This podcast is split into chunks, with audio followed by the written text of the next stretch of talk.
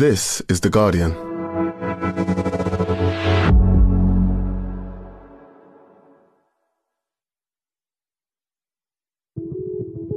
At the weekend, the 2022 FIFA World Cup kicked off. It's still bouncing inside the penalty area, and there's the first goal. From the moment Qatar was announced as the host, the tournament has been surrounded by controversy. Qatar will welcome the world. Not everyone, however, feels equally welcome in a country where homosexuality is illegal. Both Qatar and FIFA have disputed claims that six and a half thousand migrant workers have died. FIFA says that fans will not be allowed to buy alcohol around World Cup stadiums in Doha.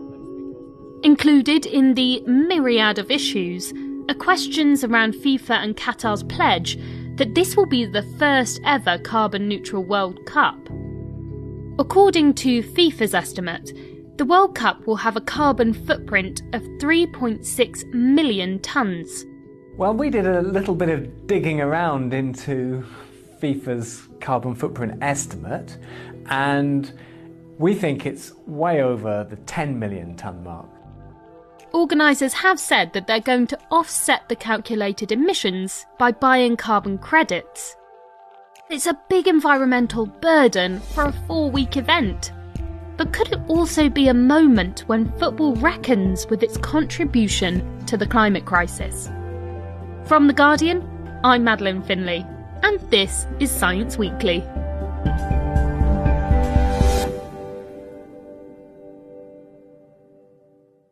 Paul MacInnes, as a sports reporter for The Guardian, you've been covering how Qatar has been getting ready to host this year's World Cup, including its environmental impact. Now, I'm not a football person, I'll admit it, so I could be wrong in saying this, but I don't often put football and environmentalism together.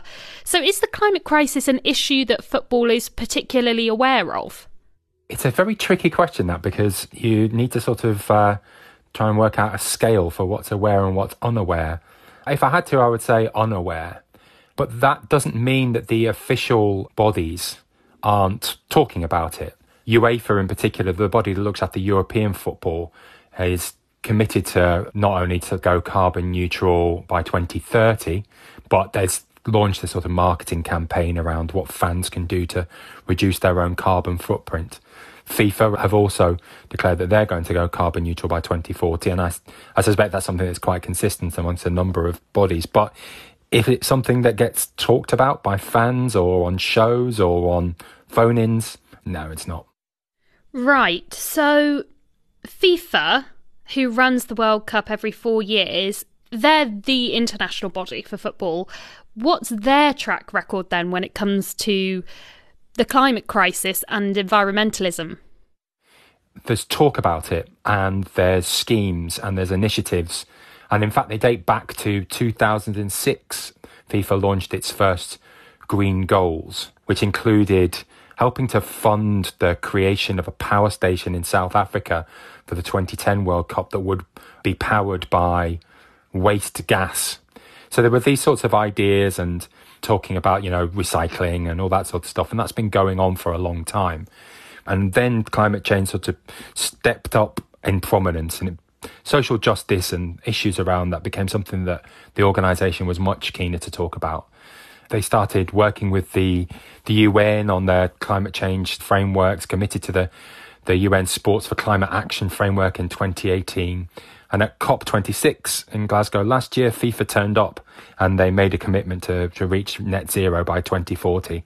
That didn't change the underlying facts of football, which is the global game is powered by often chartered private flights across continents to get people to games or short private flights. I think I remember Arsenal once flew from London to Norwich, which is 100 miles away, uh, in order to make sure that their players had the maximum rest and recovery time in between matches.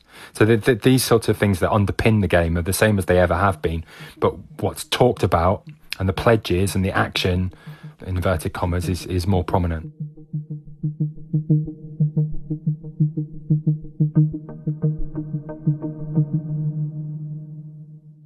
FIFA did make a big pledge that the World Cup in Qatar would be carbon neutral. The cards are definitely stacked against them in meeting that promise, though. First off, let's talk about infrastructure. You need a lot of stadiums to host a World Cup, and Qatar didn't have them to start off with, did they? No, I mean, I think the, the minimum criteria for hosting a FIFA tournament is to have eight stadia, which have to accord to various criteria on terms of scale, and you need to have a number of grounds that can hold 40,000 and one that can hold 80,000 for the final, that sort of thing. And I think it was the case that the Qataris had one, the Al Khalifa Stadium, which at the time was multi purpose and not big enough to host um, a World Cup. So that had to be redeveloped, and everything else, or seven other stadia, had to be built from scratch. Qatar has said that it's planning on repurposing these newly built stadiums, and they have constructed the world's first fully demountable stadium. But if we're being realistic about this, any kind of construction is going to have an environmental impact. And then after that, you've got to get the fans into the stadiums, which brings us on to travel.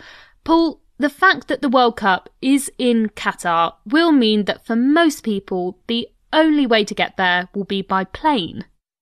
Yes, that's absolutely right. By and large, everybody is flying in from you know four corners of the earth and a lot of people who will be coming from the region will also be flying in so you know that is by far the greatest contributor to its carbon footprint i think half of FIFA's est- FIFA made a calculation as part of their sustainability pledges, and they more than half of it was calculated to be around travel.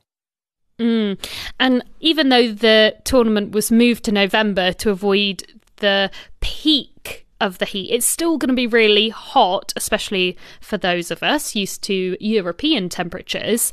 So tell me some of the ways that Qatar are planning on handling this issue, the temperatures, and how hot it's going to be.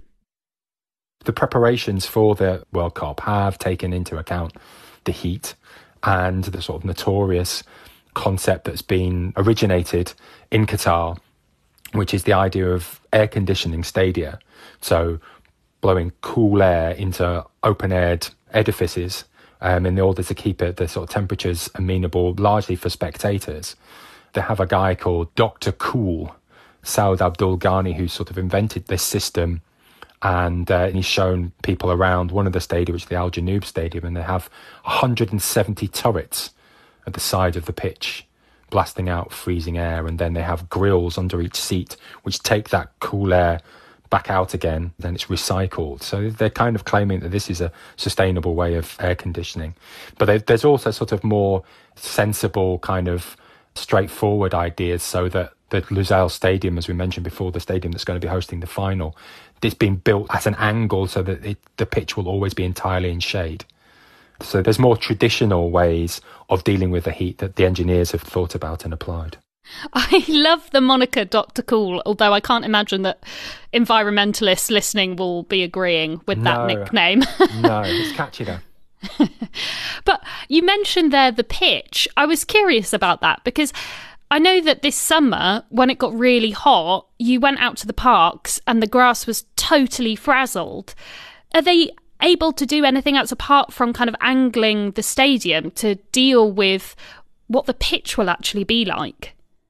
I think the answer is broadly no. And the statistics suggest that they, even in winter, each pitch requires 10,000 litres of desalinated water every day. And that's 50,000 litres in the summer.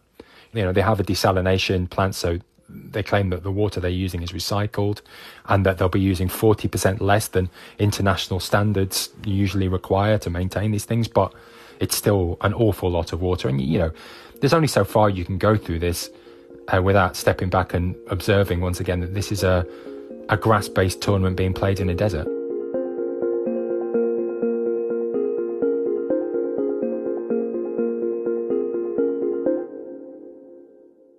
So, Paul, putting all this together, we've got carbon coming from the building of the infrastructure, we've got carbon coming from all the flights that people will have to take to get to Qatar.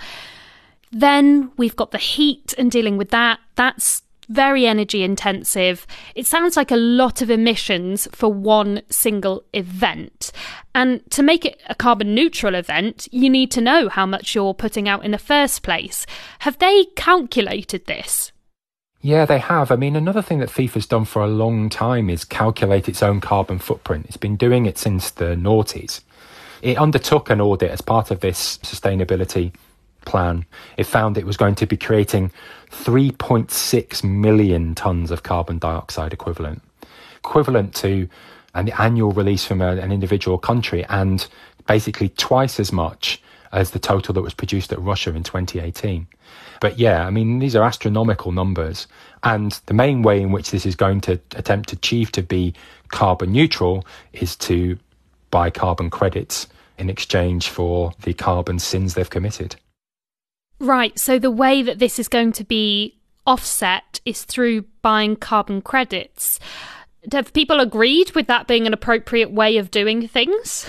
I'm pretty sure they're not, simply because you don't have to be a member of Extinction Rebellion to sort of argue that the the only way to uh, deal with a climate crisis is just not to emit in the first place, and you, you there is no getting around it. You are encouraging people to use the most carbon intensive form of transport to get to the event. It's predicated on that. So, you know, I think some people would argue it's invalid from the start. The idea of then using carbon credits, it's something that is obviously a metric that is part of the common discourse around how to practically deal with emissions.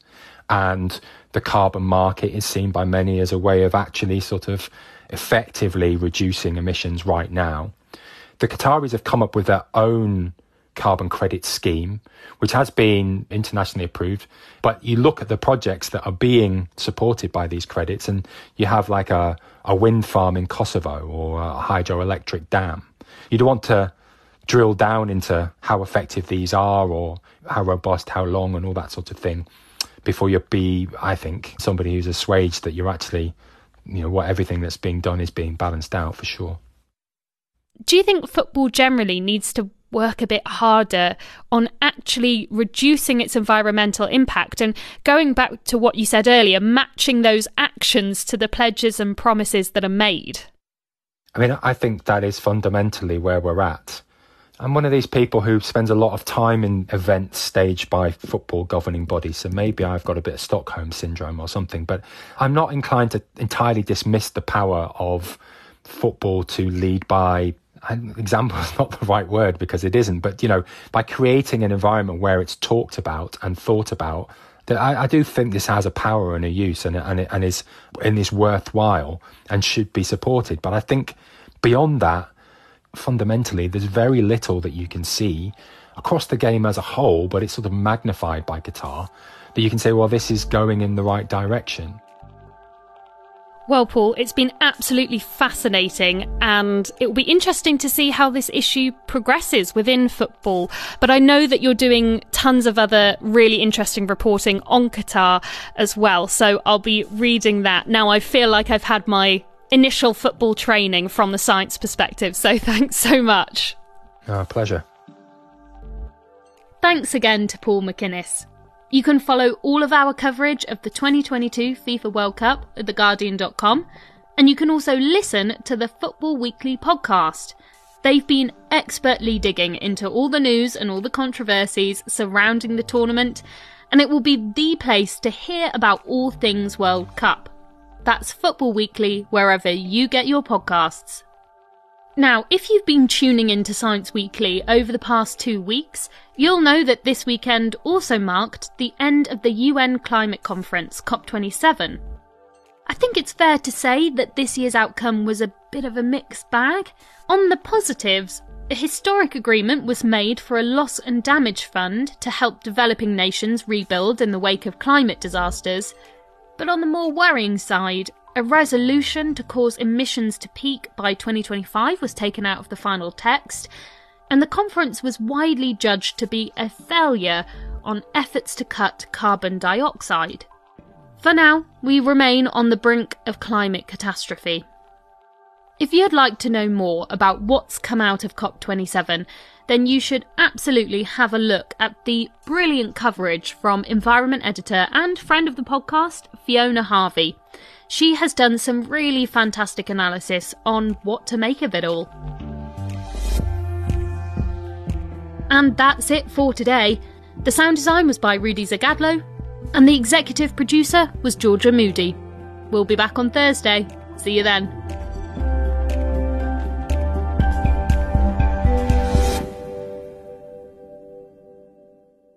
This is The Guardian.